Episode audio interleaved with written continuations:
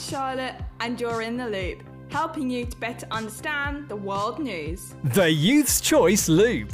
Some results from the trial events are here, and it's all good news. It's been said that gigs and shows are no more dangerous than going shopping. With testing before and after the events, there are no signs that big crowded live events pose any risks. All results of these trials are being sent to ministers over this week as they work out what to do in the next steps in the fight against COVID 19. The Loop. So, we've had a chicken shortage before, but this week, everyone is concerned about the shortage of Cadbury's 99 flakes.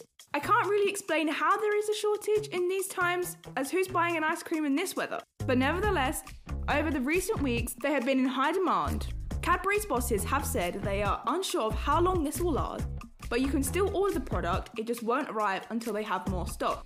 Let's hope that the weather doesn't get too warm soon, as what else are we going to have on top of our Mr. Whippy? The Loop. Isn't it annoying when your buttons fall off your shirt or your cardigan and it drops on the floor and you lose it?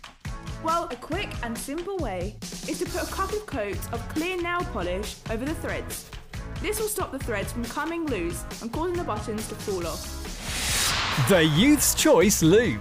That is it for the loop today. Don't forget to follow us on the socials at Youth Choice GA.